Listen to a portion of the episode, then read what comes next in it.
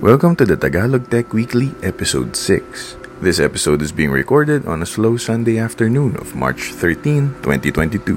For this week's news, i-recap lang natin ang nagdaan na Apple event, some new products from Razer, and can you believe it? Pati si Sadako, may YouTube channel na. All that and more for today's episode. All original news links will be in the show notes or in the description below.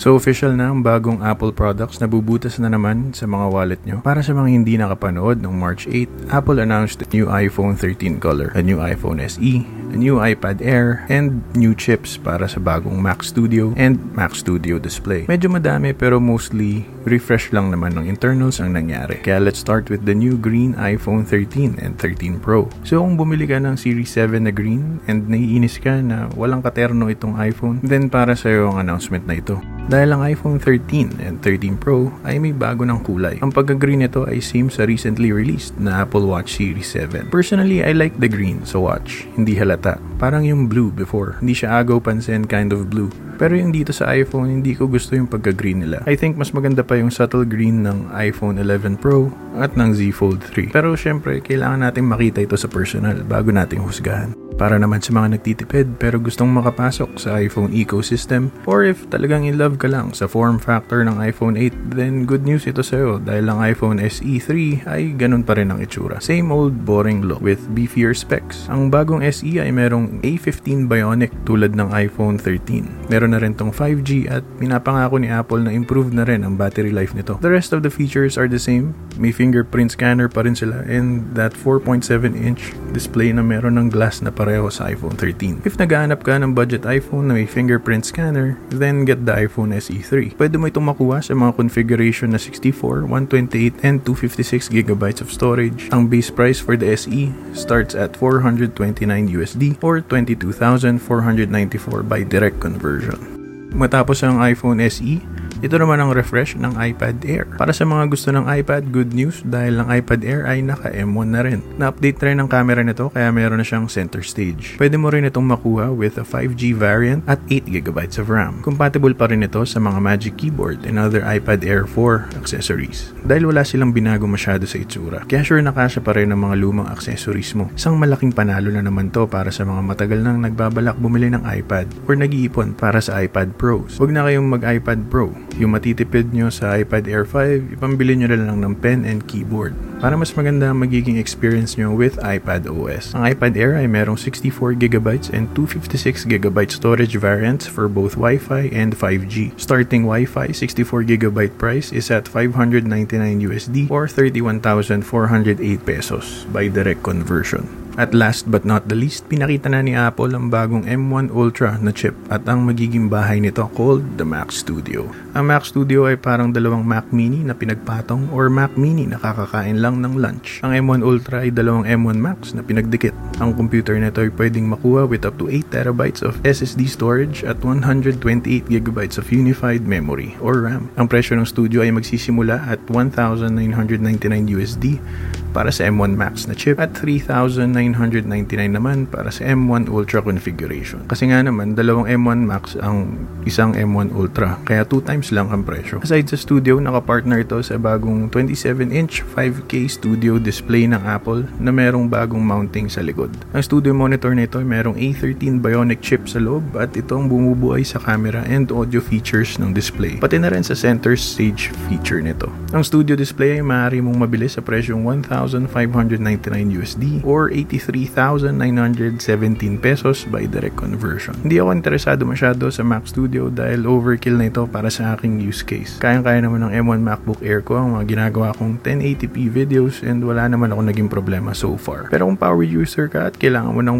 128GB of RAM, then I think this computer might be for you.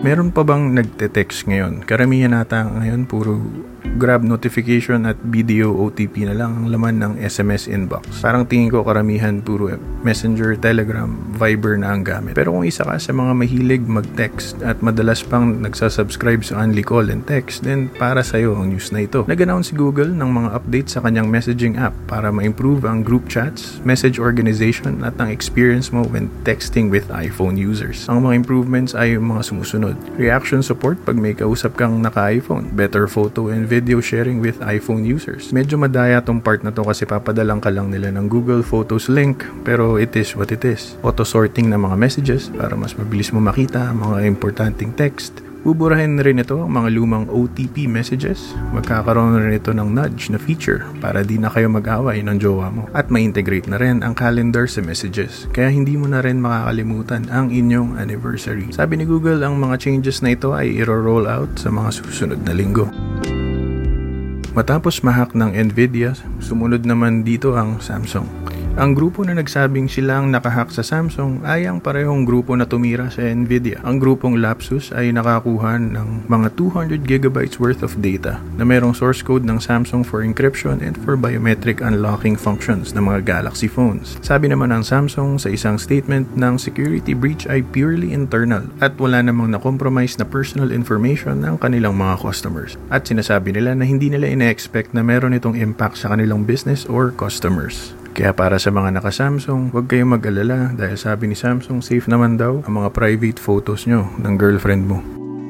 So for the free games sa uh, Epic Game Store for this week, balik tayo sa isa-isang games. Last week kasi may tatlong free items sa Epic Game Store. So for March 10 to March 17, 2022, libre sa Epic Game Store ang City Skyline. Para sa hindi nakakalam, ang City Skyline ay parang Sim City. If may bala kang tumakbo as president, balang araw magandang mag-practice ka sa laro na ito. Dahil dito hindi lang tubig at kuryente ng syudad mo ang problema mo, pati na rin ang disenyo at daloy ng trapiko. If interesado ka, meron ka na lang hanggang Friday dahil ang susunod na libreng game from March 17 to 24 ay ang In Sound Mind, isang first-person psychological horror game. Nakuha ko na ang City Skyline at nakatipid ako ng 700 pesos. Hindi ako mahilig sa horror games kasi duwag ako. Pero dahil libre, baka kunin ko na rin ang In Sound Mind sa biyernes.